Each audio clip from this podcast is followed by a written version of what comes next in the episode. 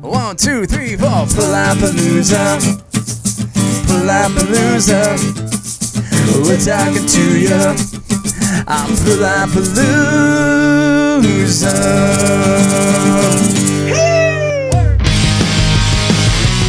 Hello, San Diego. Thanks for tuning in to Palapalooza. I'm your host, Troy Cook. This week, we touch base with a few of our favorite local venues the Casbah, Soda Bar, and the Merrow. We chat with Tim Mays, the owner of the Casbah, Corey Steyer, the owner of Soda Bar, and Shiloh, our favorite sound guy over at the Merrow. Just checking in with them to see if there's any way we can help during this downtime and also to get their insight on when local shows will start back up. Visit their websites to purchase merch while doors are closed. Merch sales are certainly helping out these local venues during the downtime. Be sure to visit saveourstages.com. It's a good way to contact state and local legislators to save independent music venues. Just doing my little part here as a podcaster to help out all these local venues. Enjoy. Hello. Mr. Tim Mays, Troy Cook, Palapalooza. How are you, sir? Hey, good. How's it going? Good, buddy. Just over 30 years as the owner of the Casbah here in San Diego, correct? Yep. In our 31st year right now, actually. Have you been through crazier times? Never. I'm sorry to hear that. Yeah, never. I mean, there's there's been ups and downs over the years, but you know, it's been uh, pretty much an upward arc steadily. You know, especially the last few years have been really great. Right. Um, I think the last time we had any difficulty, I mean, we've never had to close for any period of time, but last time we were, you know, in a financial strait similar to this was in 2008 when there was the, you know, the huge uh, uh, economic crisis and meltdown and all the big banks and all that mortgages. Right. But that was that lasted a couple months, you know. Um, and prior to that, I can't, you know, it's like I said, up and down. Right now, we're going on two months of being closed, and you know, who knows when we'll be able to reopen at any capacity, much less full capacity. Right. I'm really sorry to hear that. We're touching base with different venues around town just to really kind of check in and see if there's any way that we can help. You know, I'm looking at the different stages here. I'm, I'm sure you're very familiar with the four stage plan here in California, right? Oh yeah, yeah, yeah, the, yeah, for sure. I mean, you know, we're at the very end of phase four, if that. I, I could imagine phase five being for bars and nightclubs, especially ones that are general admission. You know, like what we do, and like what most smaller clubs do, where you can't, you know, you don't have seating, fixed seating that you can block out for for uh, safe distancing and stuff. So yeah, I mean, there's, you know, I, I I pay pretty close attention to all the guidelines and regulations.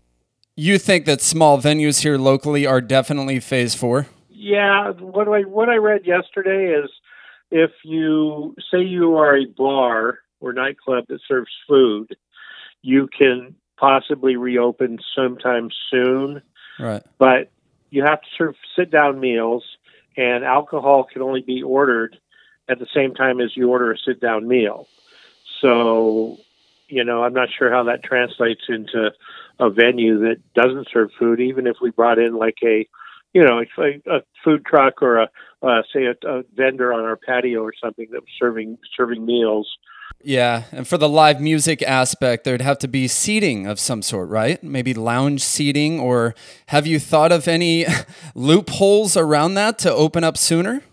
I'm not going to open until I I think it's safe for my staff, our performers, and the audience, and Right. and when people feel comfortable coming back out. Uh, when we do are able to reopen, it'll be with a reduced capacity, I'm sure. And we are looking at plans of putting in actual, you know, tables and stools or chairs to distance people and and keep people, you know, separated. Uh, which you know, obviously, our capacity is already reduced, so it's going to make it difficult. You know, who, who knows? I mean, there's there, there's it's real hard because I've talked to a lot of different bands that are eager to get out and play, even at smaller capacity, maybe doing two or three nights in a row. Mhm. Uh, but it's hard to really formulate a solid plan because we don't know when we can do that. We want to start streaming live shows from the club as soon as we get the okay to say have gatherings of maybe up to 10 people so we could have a band come in and, and, and perform with a with a skeleton crew of a sound man and a video person uh, that we could stream. We set up a live YouTube and Twitch channels to facilitate that. we are we're working on a, a camera system so that we can record and, and you know stream stuff. But again, we don't have any clue as to when we can even do that. Right. So it's it's it's you know it's just a kind of wait and see it see thing. You know, brainstorm with other friends who go in clubs and musicians to try and figure out things we can do in the meantime. But you know, there's not a whole lot that right. can take the place of live music. Right. I did see you do some live video from the Casbah. It was good to see you in there. And then I do know that you're doing Seaport Session live streams. You're a part of that in some way, correct? Yes, we're doing that. Now that that's something we started my Casbah and Vinyl Junkies, my record shop. We started doing the Seaport sessions last August, and they were live once a week shows down at Seaport Village. Uh, the Port District is uh, generously funding these events. And then when uh, you know all this stuff hit in March, we decided to try and keep it going, but just doing it once a month and doing it as a live stream. Uh, and it's turned out to where it's going to be it's being pre-recorded streams, right. just because you know we can't get a full band together to to do it uh, as a live stream with the crew and everything. So they've been fairly successful. I mean, we get we're getting decent viewership. The next one will be May 21st with Donkeys and Paul Jenkins. Right. And each of those each of those artists recorded pre-recorded their stuff and edited it, and it'll just go out over the Seaport uh, Village Facebook page. It came out really good, and it's hosted by Tim Pyles. Obviously, he kind of connected you and I. Um, yep. I tuned in last time. You had the Schizophonics, and you had Low Volts. That was really cool. Yeah, it was, it was awesome. Uh, the only the only issue with it has been the, the video, uh, the stream dropping. You know, which which right. I'm not sure we haven't figured out out yet. I think it's a bandwidth issue, but uh, yeah, the performances are really cool. And they're inventive, and I guess the Donkeys are doing really some, something really cool because there's four guys in the band, and they're all doing separate stuff, but kind of editing it together to appear as one perform as all performing the same song. Awesome. And then uh, Paul did some really cool stuff down at the Seaport Village studio the other day. So that's cool. Man. Yeah, it's going to be good. We're doing another one in June, and you know they're wait we're waiting to see what their fiscal year of uh, 2021, which starts July 1st, brings. Hopefully, we can keep that going, and then you know when it's safe to do so, we can go back to doing them live down at uh, Seaport Village. Right. It's really cool to see how musicians are staying creative during this time, huh? With the live stream and obviously everything you guys are doing. Oh yeah, I mean, you know, everybody's uh, you're seeing people, you know, record in their garages or their houses or their basements. And, totally. You know, it's it's cool to see what you know life is like for people, and we're actually looking at taking this the whole the live stream thing is great, but then trying to do some other things with some other local musicians who uh, to get a glimpse of what their lives are like outside of playing on a stage. There you go. And so we're going to try and incorporate some of that stuff once we're able to do some live streaming stuff. I love that.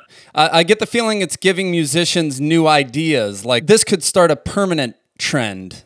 What are your thoughts on that? Well, yeah, I mean, people are definitely looking at ways to adapt, you know, because things aren't going to get back to where they were two months ago for at least a year, probably, where people feel safe of, you know, cramming 200 people into a club uh, right up against the stage. So musicians are being aware of that and still trying to get their music out there and also make a living.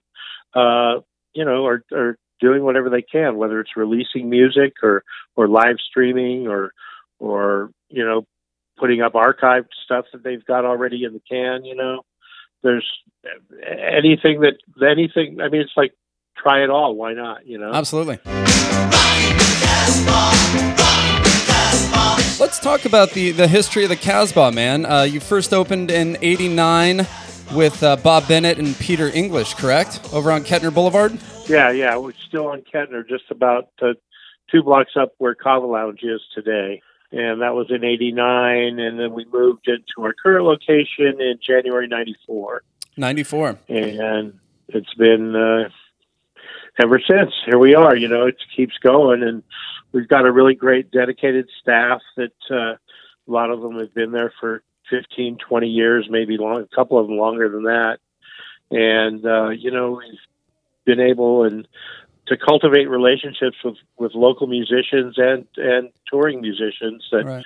come through. And you know the touring bands play there when they're starting out and then get bigger. And and when they get bigger we'll book them into other rooms that we have relationships with as well like uh you know belly up or observatory or or the music box or or what what have you you know. So we've been we've been fortunate that we've been able to maintain these relationships and that's what's kept us going for all these years you know just uh, i think our philosophy has always been uh just treat treat everybody with respect uh, treat people the way you'd want to be treated Right. if you were stepping into a club whether it's as a musician or a fan and the staff you know the staff is is taken care of too and Right. it's a it's kind of like a big family operation over there with the, the way people work together Absolutely.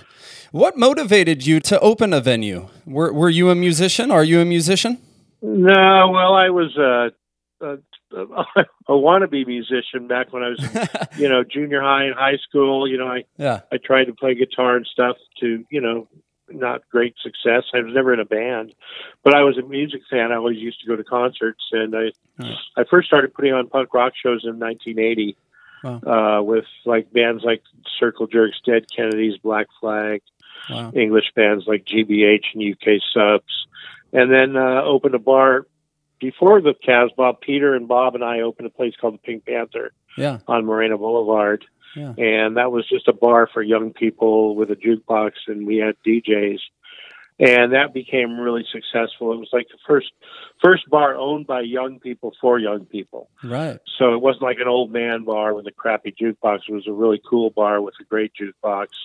And that kind of I, at that point I stopped putting on shows for a few years, Right. and then we decided to buy buy a place where we could do live music because Peter had a, a background in live music as well. He he used to run a place called Kings Road on 30th, which is I think around where Tornado is or was right now. Okay. So we bought we bought this place called the Harp and Shamrock and turned it into the Casbah, Wow. and uh, started doing shows Wow. and people started reaching out again that I had worked with during the punk rock days started you know approaching us about touring bands again. So we just started doing that. And then in 90 1990 in- into 91 that's when the big local music scene exploded. And that right after Nirvana got huge. So everybody was looking for the next Nirvana. And tons of bands local bands got signed and they all played at the Casbah. And it was like they were all from the Casbah. And it was a pretty pretty great healthy scene and you know that kind of spawned what we've been doing ever since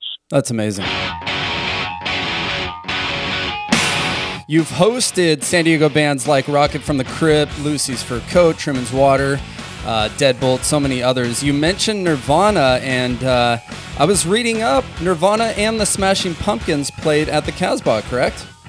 Yeah they played at the old location which uh, legal capacity of 75 people um, we used to cram a lot more people in there than that but uh, they both played there within uh, a couple months of each other i i missed the nirvana show i was out of town okay. and I did see the Smashing Pumpkins show though, and it was fantastic. Both both shows are crazy. There's there's a definitely some bootleg tapes of the Nirvana show out there Wow. um, that I've come across every every now and then on you know somebody will post something on Facebook or something. So, Wow. but yeah, those were those were both early before each either band got you know obviously way huger yeah. and uh yeah, we did so many bands like that over the years, you know, like into the new Casbah, then like with the White Stripes, the Black Keys, and Death Cab for Cutie, and like Social Distortion, and uh, so many others over the years that I can't even I can't even remember who they are at this point. Right, right. I have to look at a spreadsheet to remind me.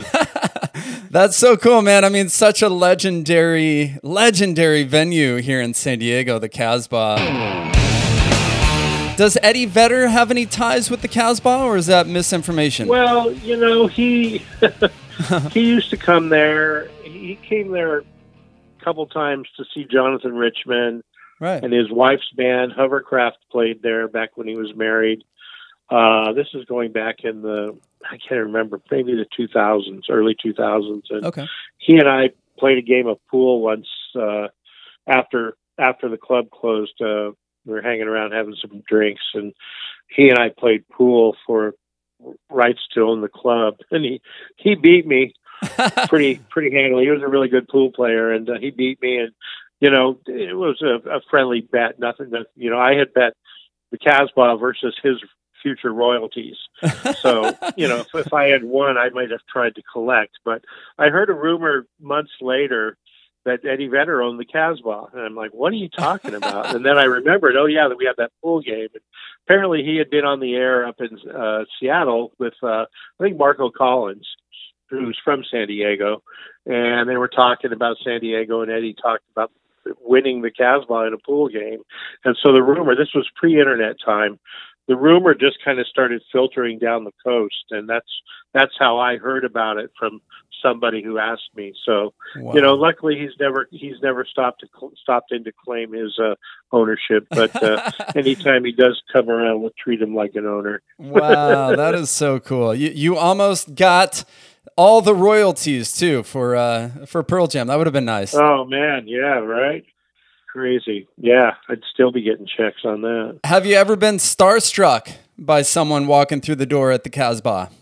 Um, you know, let me think back. Uh, there's been a few people over there over the years. Like uh, Billy Gibbons showed up one night, and I Wow. remember it was it was I forget. I think he came to see uh, Hank Williams III, Right. and he showed up and he was walking up, and he's a short guy, Mhm. and uh, we're, I'm standing out fr- front with a couple of friends, and we see this guy walking up. We go, well, "Who's this Billy Gibbons wannabe looking like dude?" You know, we're like, "What what's up with this guy?" You know. So he goes in. He's very, you know, polite demeanor at the door. Yeah. Goes in, and then somebody else we know comes out a little while later and says, "Man, I was just talking to Billy Gibbons in there," and we're like, "Oh wow, okay, it really is Billy Gibbons." Wow. Um, Jack Black has been there in the past. He came to, came in to see Urge Overkill, um, and hung out. He was good friends with those guys, and. I got a photo with him out front, which I've never been able to find. And as far as bands and being starstruck, I mean, it's really hard to say. I mean, there's definitely been some performers there that I would never have thought would play there. Like, well, I think uh, recently, and this is uh, a band that is no longer because the the guitar player just recently died, but Gang of Four okay. played there. And granted, it was only the only original member was the guitar player, and with three three younger guys filling in. But I was pretty starstruck then because they were one of my favorite bands back in the '80s, and the guitar player was still just as great as ever. I mean, he passed away a few months later. Um, Gotcha. some other ones, some of the old uh, like Link Wray or uh, R.L. Burnside, old blues guys. Hubert Sumlin played the Casbah a long time ago, Wow. and uh, you know, then seeing some bands like, well, back when the, a lot of these bands first played there, they weren't big stars yet, so there was no starstruck. Like I'm going to say White Stripes, you know, Jack White. Right. But back when he played there, he was too young to even be in the club. He had to wait outside Wow. you know so so it was more of an equal footing meeting be, being there and meeting the bands coming through you know once in a while you'd get somebody older and legendary like the the church played there a few years ago and that was a mm-hmm. pretty big deal you know because they were a huge band and they they had never played there before and then uh Yeah. like uh English Beat with Dave Wakeling, the same kind of thing, you know. I mean, that's a band that I grew up listening to in the '80s, and to have him come and play the club and be on the stage was like, okay, that's really cool. And there's been a lot of uh, things, but I, I don't get too Star starstruck. Most of the people, luckily, most of the people we've dealt with over all these years have been really, really cool Yeah. and down to earth, and you know, very humble. And the few that haven't been, you know, well, that's on them. Yeah. Yeah, totally. What are your thoughts on the all ages scene here in San Diego? Do you think Soma has that covered right now? Well, you know, Soma, I, despite Live Nation going in there and, and kind of revamping it and making it nicer, it's still just a big box. Right. And you know, the the main room is is huge, so it doesn't fit. You know, there's a, a big need for a type place in San Diego holds 500 people and has a nice vibe. The small small room at Soma, you know, I mean, you walk in, it's a it's a converted movie theater, Right. and there's no there's no charm or aesthetic to the room at all. So Irenic had a, a decent aesthetic. You know, it's a shame that you know they were they ran into legal difficulties with the city, and there's not really anything that's replaced it at that level. I mean, you know, Music Box can do all ages, Yeah. but uh, it's a it's a bigger room and Mhm. it's fancy. It's a pretty fancy place, uh, for lack of a better word. Uh, the Voodoo Room at the House of Blues Yeah. you know, is not is not the not my favorite. So yeah, I mean, I don't know. I mean, it's uh, something that's needed, but uh, the the realities of opening a place are you know expensive. Right. And right now, probably not the best time, right? No, yeah, well, definitely not right now. Nobody's doing anything right now. Right. I I feel really bad for the people, and this is not not venue wise, but restaurants that opened in the last say three or four months, and are were just getting out of the gate when this whole thing hit, and now they were been shut down because you know I own a restaurant that's been closed for two months too. So What restaurant is that? Starlite, Oh, you own Starlite. Okay. Very cool. I didn't know that. yeah, I'm a part owner. I I don't I don't participate in the day to day operation, but Right. I've been an owner. We've been there. We've been there. Oh, 13 years now in June, but you know it's it's it's real difficult. Uh, Right. and like especially if you just opened a place and sunk everything you had into it, and now you got nothing coming in, man. It's like I feel for those people. Yeah, there's a Texas steakhouse. I live in El Cajon, right down the street from me, that just had their grand opening, and all they can do is the curbside pickup. So, uh, yeah, I sympathize. Yeah, yeah, and that that doesn't cut that doesn't pay the bills really. No. Yeah, at Starlite, Starlite, we're not even doing that because just to run our kitchen is, uh, you know, it's a certain expense that we couldn't Yeah. match doing curbside takeout foods. You know. Yeah. Are you associated with any other music venues in San Diego? I think you have some ties with Soda Bar, right? Yeah, I'm part owner at Soda Bar. Um, We're going to chat with Corey here next. yeah, yeah. Got uh, Corey and I. Corey does most of the booking, and I do a lot. I was doing booking over there already before we we bought the place together. Cool. So I still do booking there. I mean, we're we're pretty much in the same boat over there as Casbah as we we just don't have any idea on when or what we can do. Right.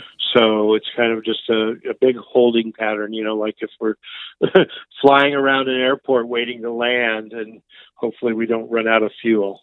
Yeah. Yeah, that's a good analogy. Um, anything we can do to help the Casbah or the Soda Bar, the music scene? Well, you know, we we've both been doing both clubs have been doing a lot of merch stuff online with different lines of merch and and different ideas and and money's benefiting staff and the venues. Uh, right now, that's the main support we can do. I mean, Okay. we've got uh, new lines of stuff coming out all the time. We just did a custom color merch sale at Casbah that did really well. And before that, we did a sale in, in right in in early March to benefit our employees. And we raised, you know, many many thousands of dollars for our staff. So you know, and and and people, I think, will be. We get outpourings of support on our on our Facebook page and Instagram stuff all the time, and just keep us in your minds. And you know, when we're ready to go, and if there's a live stream and you want to watch and donate money, there are means ways to do that for uh, both clubs. Absolutely. What is the Casbah's website? CasbahMusic.com and Soda Bar is SodaBarMusic.com. Awesome. And again, uh, Seaport Sessions live streams every third Thursday of the month. Yeah, so next one will be May 21st. May 21st, yeah, with uh, the Donkey and Paul Jenkins. I look forward to it. Correct. Yeah, that'll be good. That'll be good. Absolutely. Tim Mays, uh, you get a lot of love here locally. I've had Tim Pyles on here, and he has nothing but great things to say about you. Bart Mendoza has talked to you up quite a bit on here. Uh, thanks for all you've done for the, the music scene. Thanks for giving me this opportunity to, to let people know what's going on. And, you know, Tim Pyles and Bart have been there for uh, probably Bart's been there as long as I can remember, too. And Tim is a big part of what we do at the Casbah. So Right. uh, we appreciate the support and the love from everybody and uh, give it back to people whenever we can. Absolutely, my friend. I wish you the very best, Tim. Thanks, Troy. I'll see you at the Casbah soon, all right, man? Yep. Take care. Yes, sir. Take care. Bye bye. All right, that was Tim Mays, the owner of the legendary venue here in San Diego, the Casbah. Again, to help out the Casbah and the Soda Bar, go to casbahmusic.com and sodabarmusic.com and buy some merch during this downtime. Buy a shirt and tune into their Seaport sessions. They are really cool. They're, they're really well produced and uh, definitely worth the time. Every third Thursday of the month, the next one being uh, Thursday, May 21st. All right, we're going to check in with Corey Steyer, the co owner of Soda Bar. Hello. Corey, Troy Cook, how are you, my friend? Good. How are you? This conversation's being recorded. Alrighty. So, a little downtime here in San Diego. Uh, how you doing? Um, I'm holding up. Right. You know, just trying to keep busy. There's always something to do. We just checked in with Tim, uh, so we understand it's all about you know merch sales right now. Sodabarmusic.com, Casbahmusic.com. Uh, a lot of those proceeds go to the staff, correct? Yeah, we're using it for staff and to you know cover costs that we have you know month to month. Right. What are your thoughts on when live local shows will start back up here in San Diego? Um, you know that's that's like the question, right? Like that everybody has. I mean, Yeah. we're hoping for late summer or the fall, but you know, a lot of stuff has been getting pushed to like really early next year. Wow. Uh, it's it's hard to say. Yeah, it's it's definitely crazy times. Even for smaller groups, uh, like less than fifty, it could be some time. Yeah, you know, like, and then even so, like, even just the smaller clubs like us in Casbah, um, I feel like, you know, even if they open it up and they, you know, they would need to let you operate at at least half capacity, Mhm. you know, in some cases to really make a show worthwhile, especially if you want to be able to book bands that, you know, are able to draw, you know, enough to keep the, you know, all the businesses afloat. Right. So it's, you know, like even if you're just operating at 50, you know, for some bands, you know, you can get, you know, some local shows together, you know, with, you know, smaller, just local bands that don't really care Mhm. About how many people are there. But, you know, if like you get any sort of like bigger bands, you know, to just play for 50 people can be pretty tough, Right. especially financially. Coming, you know, being a local musician, bro. I think a lot of local uh, bands would be down for for 50, 50 or less. You know what I mean? But Oh, yeah. Yeah, initially for sure. yeah, you guys do get uh, quite a few nationals through the Soda Bar, huh?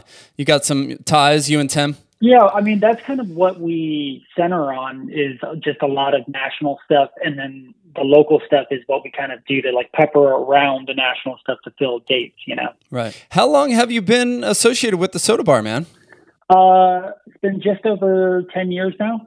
10 years. You're the talent buyer. How did you get into that? Yeah, I I got into it just by playing in bands myself, and then you know just just to kind of like find a job like in between you know doing tours with bands. Sure. So, you know, you go out and then, you know, get back home. And instead of like trying to keep some kind of a part time job, I was like, well, maybe I should look into this. How's everything going with your band Colts? Obviously, shows are non existent. Uh, Colts is doing the, you know, they have another record done. You know, they are putting a record out this fall, is like the plan. And, you know, there's going to be touring and stuff all around it. And now they're, you know, just kind of scratching their heads as to when that could happen. But it seems like for a lot of bands, you know, all the records like haven't, you know, except like the really, really big acts, you know, all the records are still kind of coming out on their release dates and then bands are just trying to do whatever they can to interact with audiences like, you know, online. Right. You know, especially with all these tour dates pushed off. So it's it is a it's a tough time for like quite literally everybody in the music industry. Right. The main point of this is just to see if there's any way that everyone that listens can help, you know, help the soda bar, help all these rad venues around town.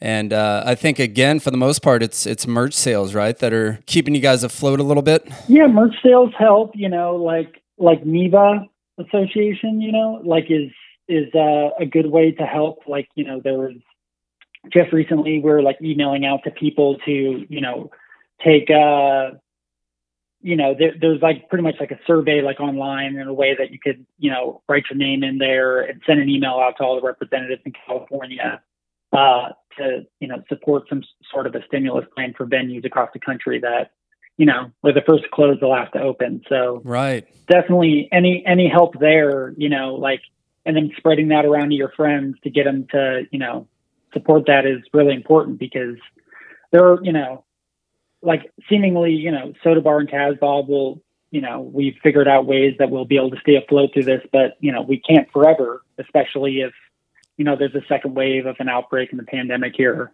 Like there's only so long that we'll be able to like, you know, use loans before Right. you know, who knows how long it would take to pay it back. So Yeah. at some at some point, you know, like yeah, like the like getting support would definitely help us. But uh yeah, you know, buying merch, letting your friends know that you're doing it is definitely super helpful for us right now. Yeah, totally. You don't have to go into specifics, but is there uh, is your lease being sort of negotiated, or are you being helped in any way in that regard? You know, I know banks are working with with lenders for mortgages and stuff like that. I've always wondered if mm-hmm. is your at least your overhead being lowered during this downtime, or or not so much. We've definitely gone through the motions of like, you know, lowering, trying to get our our overhead like pretty much as low as we possibly can. Right. but like you know the electricity's still on and you know there's there's still things that are you know like bills every month that that we have to pay there's certain companies that have extended or you know just just forgiven uh, you know like their services for x amount of months which has been super helpful for us. Uh, but not everybody is is gracious. Um and we understand you know like at, at that point it's like you know there's depending on the circumstances that other companies have you know whether or not they can help or not. But uh i feel like everybody you know even just in their personal lives are dealing with this sort of thing where you know they're getting helped out in one area but then not other ones um yeah it's uh you know it's tough Yeah, I mean, I was talking with Tim Tim Mays, and even he hasn't experienced, you know, in his 30, 40 years of, of being involved in the scene, hasn't experienced anything like this, and I wouldn't expect him to. I mean, it's yeah, it's crappy. I DJ as well. I DJ for a living, uh, weddings, corporate events, and uh, that's pretty much screwed. Oh, for sure. Yeah. One of the, the partners at Soda Bar, Angie, she does uh, wedding photography as well. And, you know, she's in that same boat Right. of within, within a week, everything she had on the books was, you know, evaporated, Yeah. just vanished. Yep. So it's, uh, yeah, I mean, definitely feeling for just all, all these people like entertainment based, like across the board, all the sound guys, all the, the techs, tour managers, you know, stage hands, just uh, like everybody. What are your thoughts on drive up shows? I'm sure you've seen that. Tim and I have been talking about, you know, figuring out places to do that. You know, we've like reached out to like the drive-ins. Apparently, that's not possible. Uh, that you know the licenses and stuff that they have in place. You know, just the permitting it doesn't work for that. But uh, we're, we're you know looking into other avenues to try to make it happen. I think that it's uh, it's cool, and especially like if you kind of do like kind of like a like a big one or do you know get get something that people can really like rally behind, you know, then I, I think it could be cool. Absolutely. I don't know like how sustainable you could do it because it's kind of a lot. You have to bring your stage, Right. you know, every time wherever you do it. It's uh you know, there there can be a lot of overhead when you do something like that. So I'm uh I'm optimistic because that's all we have right now, possibly. Right. Um, and so we would like to make something happen. It's just, you know, we, uh, we need, need the city to, you know, to help us out with it. And I guess we'll see. Yeah. But yeah, we are working on something. That's great to hear. I would think even outdoor concerts, socially distanced with chairs, would be allowable at a certain phase. And I'm sure you guys have considered that or looked into that. Yeah. Yeah. I think that that, that will like definitely at a certain phase, you know, just, I, I, for me, like when I think about even something like that, you know, if everybody's say in the case of a drive-in show, like everybody's in the car. And so, you know, in, and so like if you can really contain that, then, you know, and you have like, you know, what's happening on stage being transmitted to like an FM station, and then people can like listen, watch. Then that's one thing. Doing like an outdoor thing on like say like a phase three or whatever, that's cool. But that's almost even scarier because you're having a bunch of people, and then you really have to try to ask them to like stay apart. Right. You know, so like the the possibility of people contracting this virus like at an event that you're holding is you know a lot higher in that case so it's almost almost kind of scarier Right. It's such a shame that we're even having this conversation, but uh, you know, like everyone else, I hope it passes sooner than later.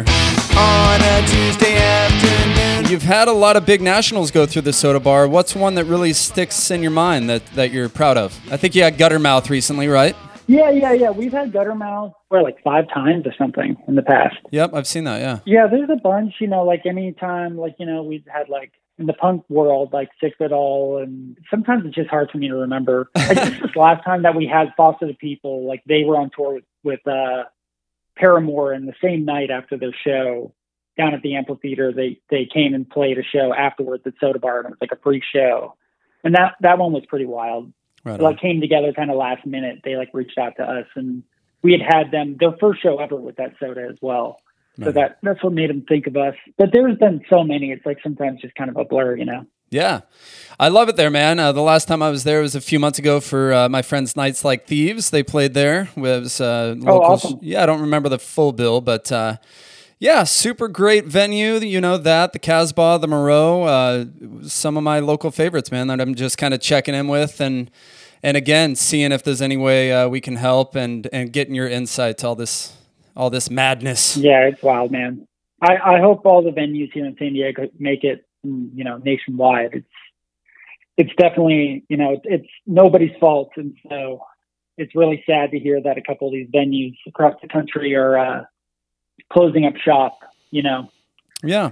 It's really sad. Uh, I, I don't want to speak out of place, but I've seen um, the blonde bars, their doors are closed at that particular location, but I have heard that they're working on basically changing their location. So I, I hope it works out for them. me too Corey Steyer, thank you, buddy. All the best to you. Uh, thanks a lot for your time, man. And I really wish you the best. I'll, I'll go on your website right now and order some merch. thank you so much Right on, brother. Take care. take care All right, that was Corey Steyer, co-owner of the Soda Bar, an awesome venue here in San Diego. Check out sodabarmusic.com, buy some merch, help them out. We're gonna check in with our favorite sound man in San Diego, ladies and gentlemen, Shiloh. Shiloh, what in the hell is going on around here? A whole lot of nothing. What's Ho- up with you? Holy good God. Dare I even ask, how are you? I'm cool. Just chilling like everyone else, man. A little downtime, huh? A little net- Netflix and chill for us. Um, I spent a little bit of time, probably the first few weeks, going into the club since no one was there and just working on some projects. But I'm pretty much done with anything I wanted to do in there. Right. I saw your post about someone spilling a uh, cocktail. Did you did you find that? Did you find that person? I have an idea of when it happened, but I Yeah. wasn't there for the event, so I have to assume that that's when it happened based on what I could figure out. But yeah, I didn't. I didn't spend time trying to track anyone down on that. Right, right. So so first off, I mean, what are your what are your thoughts on when local shows will start back up? That's a super interesting question, really. That's the million dollar question, isn't it? Yep, absolutely, because there's no real set schedule for that part of things, you know, and there's no real s- schedule for when, you know, bars themselves can open up. So it's kind of at the mercy of when that happens. Luckily for the Merrow, I can say is that we have a pretty good daytime crowd who will probably come immediately back and start supporting. But when we're allowed to do shows, who knows? Right. Yeah, I am on, let's see, California's website right now. Uh, stage three includes, we're currently in stage two. So, stage three includes personal care, entertainment venues, in parentheses, movie theaters, sports without live audiences. So, I'm assuming by entertainment venues, they mean venues with seating, right?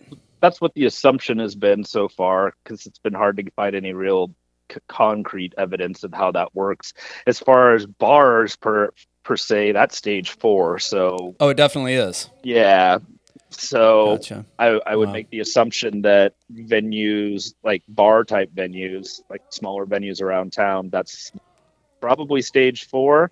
And that's with a soft opening, probably to allow people in. But as far as crowds gathering for entertainment, you're still Mhm. limited by capacity issues too, because they're going to basically you have to take your square footage and then say, cool, how do you take your square footage and then make that where everyone has six feet distancing apart? I think what we figured out for the Merrow is that's about 35 to 40 people maximum in the building at any point. Right, and can you survive? Not not even the Merrow, but any average venue. Are they going to be able to survive at fifty percent capacity? That's the thing is that's, you know, so they say 50% capacity, but 50% capacity of that place is like 90 to 100 people. So if you're saying we could only have 30 to 40 people in their maximum at any given time, not really. Yeah. It sucks. I heard them talking on the radio about opening casinos Yeah. and how they're going to deal with that. You know, they're going to have two people per table, three people per craps table. They're going to have, you know, footprints that you follow. Um, just so many restrictions. You know, obviously the dealers are going to have masks on and face shields. Uh, my point here, though, is I don't see why they can't make that work for bars. Yeah, no, the thing is too with that, then it goes everything has to be on a on a hardcore schedule as far as cleaning goes, setting up plexiglass for service areas, separating patrons in, in into areas, creating seating where you didn't currently have seating, um, to be able to make sure people are separated. I, I think the interesting thing with that really is that you also have where if people have been quarantined together, they're still allowed to sit together, or be together. But how do you really determine, you know, from an outside standpoint as a business, who's actually been quarantined together? You don't know. Right. Yeah. It's difficult. Do you think we're going to get to a point where we take temperatures at the door? If that, you know, I've, I've heard the talk about it. Um, if that comes into play, then so what is your staff or your security staff or your door staff, whatever it may be for whichever whatever place you're at, are they responsible for that now? Like, or does or do you have to bring on, say, a registered nurse per se to hire them onto staff to be able to take take temperatures and accurately, you know, use equipment? Right. you know, and if that's the case, then so you're expecting small businesses to incur an, an extra cost. I mean, they're already going to because extra cleaning supplies, having to supply masks. Yeah. It's it sucks that we're even having this conversation. Um, uh, I get the feeling people are going to come through this and be a little more conscious of cleanliness and and germs, right?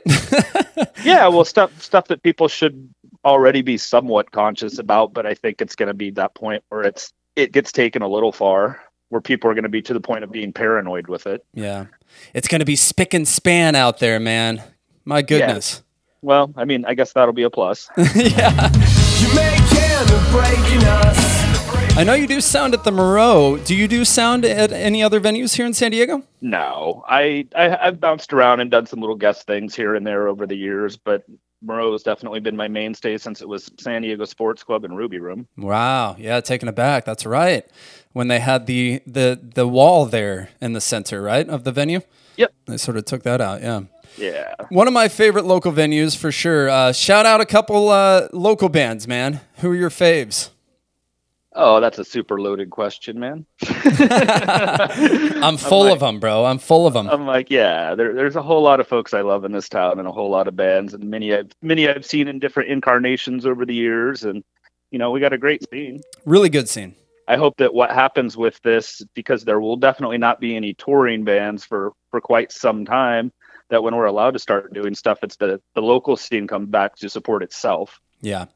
Musicians certainly aren't being silenced, you know, which is cool. I mean, you got to praise social media these days. Yeah, I mean, you know, have, having that available, you know, had this happened, you know, 15, 20 years ago, would be in a whole different s- scenario and situation. No one would, would know what's going on, and no one would have outlets for things. Yeah. I'm asking everyone about this. What do you think of drive up shows? Um, that's a weird one. like while I like while I like the idea, I think the economics or even just uh, logistics of making that work are a bit tricky. But I like the idea. Sure. I think it'd be cool if they were to if if they found out a way to pump the music into the your speakers, your car speakers, like they do at the drive-in. Yeah, I've seen some information about that because I follow like on Reddit the live sound subreddit, which is pretty much people all over the world who pretty much do live sound, whether it be from clubs to uh, major sporting events to you know amphitheaters and, and large concert hall stadiums, you know, and people talking about Right. what you need to do and equipment wise to make that work. Yeah. The drive-in system is kind of is very good for that because they already have the FM transmitter and the FCC licensing to be able to have an FM transmitter set up to be able to do that. Right. Um, to do that on the fly is a little bit trickier because you have to set up, you know, an actual FM antenna, but you also have to go through and get go through the FCC to be able to broadcast on FM Gotcha. or AM, you know, whatever you're using spectrum wise. Yeah, maybe something cool in the interim. Um, it's you know I've said this a couple times. It's kind of cool to see everyone sort of adapting and and being creative, or at least trying to be creative. Yeah, well, be, being creative out of a need to, uh, you know, keep your sanity, having something to do. you know, Writing parody songs, you know, stuff like that. yeah, absolutely, for sure. A quick rapid fire segment with you, Shiloh. Beatles or Stones? Forever or Desert Island? Um. Wow. Good question. Uh. forever. Forever. Uh, Forever Beatles, Desert Island, Stones, There you go. Nirvana or Pearl Jam? Pearl Jam. What's the best concert you've ever been to? Looking back at the many concerts you've you've seen. Out of the 300 to 400 actual major concerts I've seen, by far Prince. Prince. Wow. What venue and what year? 97, I think, at Irvine Meadows. Wow. Yeah, I went a couple times. I went back to back days on that. Who played with him? No one, just Prince, and and about twenty five other musicians being part of that band in ra- in random segments of things. Sheila E was probably up on stage, right? Yeah, it was one of those where it was funny because that's when he was technically the artist, No, got it. and he wasn't allowed because Warner Brothers had contract on his name, so he wasn't allowed to play any song in its entirety based on his contractual stuff. So what he did is he made crazy like 15 to 30 minute medleys of just everything just slammed together. Incredible. Yeah. I mean, of all the shows you've seen, you said three to four hundred, and I, I wouldn't doubt it. That came to mind pretty quick. Prince. Oh yeah, for sure. That's awesome. I mean, I worked for Wherehouse Records for about 10 years as a store manager there. So at that point in time, a lot of my friends also worked for Ticketmaster, Right. which means, and I was friends with all the local record label reps. So I pretty much just got carte blanche on free shows, no matter what scale, for a lot of years. Wow. Have you played? You've played in bands, correct? I have not played in a band in probably 20 years. I still play, but then I mostly play to kind of facilitate me being able not to ask anyone else to record stuff for me. what instrument? Um, I grew up playing trumpet, and then I switched over to playing like marching band drums. There you go. So I don't really play a drum set per se, but I can write rhythms and I read rhythms, and I'm that part of it's cool.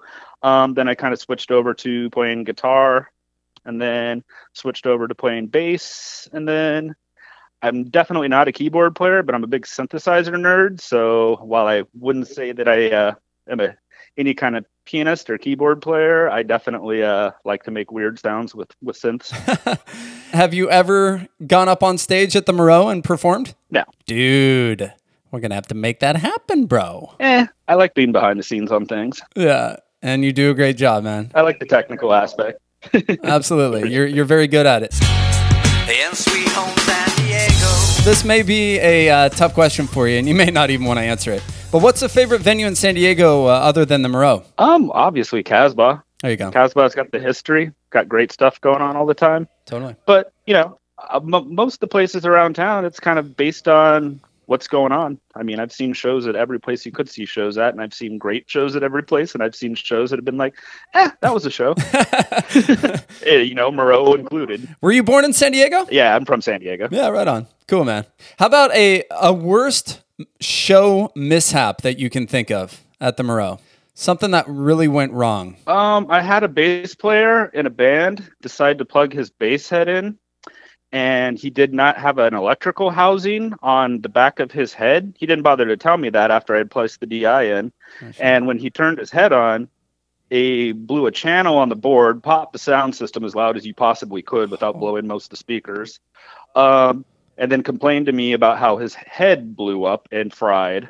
And then when I went back to check out on it, he had actually take the individual wires Mhm. from the back of his head and put them into an IEC cable and then had plugged that in and he had just put the wires in the cable wrong. What the fuck? So he should have been electrocuted. Right. He was lucky that he actually didn't have his bass plugged in when he turned in the amp, turned on the amp, because that would have definitely increased his chances of getting thoroughly electrocuted. Yeah. And the million dollar question: What band was that? No, nope, not once. you're a good man. oh, and I could tell you who it was immediately. Yeah. Also, also a really cool band. A band I actually like a lot. That was just one of the stupidest things I ever saw in my life. Right. Possibly an honest mistake, but a stupid one nonetheless. Yeah. Biggest pet peeve when running sound. What should I not do the next time I'm at the Merrow up on stage? Once you get fur through like the first one or two songs, ask for everything you need to be adjusted to be adjusted. Right. But if you're asking eight songs into a 10 song set for more things to still be adjusted, it's never, your expectations aren't ever going to be met. Right. And plus, you're going to be outside smoking. Yeah, for sure. And then I'd say uh, definitely a hard number two on that is it's cool to ask the audience how it sounds. But if you continuously are asking the audience how it sounds, their reference point based on where they are in the room or totally. based on how they feel like you should sound isn't really relevant to anything being adjusted. Right. That's a good point. What's the best spot to stand at the Merrow besides where you are? Where I am is actually not the best spot to stand. Yeah. I have to compensate knowing how it sounds differently to me than it sounds for the rest of the room. The best spot to stand would be directly in the middle of the stage and walk back until you hit the edge of the pool table, mm, There you go. kind of in that area. And that's kind of a super sweet spot in that room. There you go. Some advice from the man himself. I'll, I'll keep that in mind for the next time I'm there, which is hopefully sooner than later, man. Absolutely, brother. You know, I've said this quite a few times, but this gives us a new appreciation, huh, for for everything that we do here locally. Absolutely. Like I said, I hope it brings some people out when we get a chance to come out and kind of support our scene again. Right. Shiloh, nice talking with you, buddy. All the very best to you. Oh, of course, man. No, so good to hear And from you. And there you. you have it, our venue checkup with Tim Mays, owner of the Casbah, Corey Steyer, owner of Soda Bar, and Shiloh, our favorite sound guy over at the Merrow. Again, visit their websites.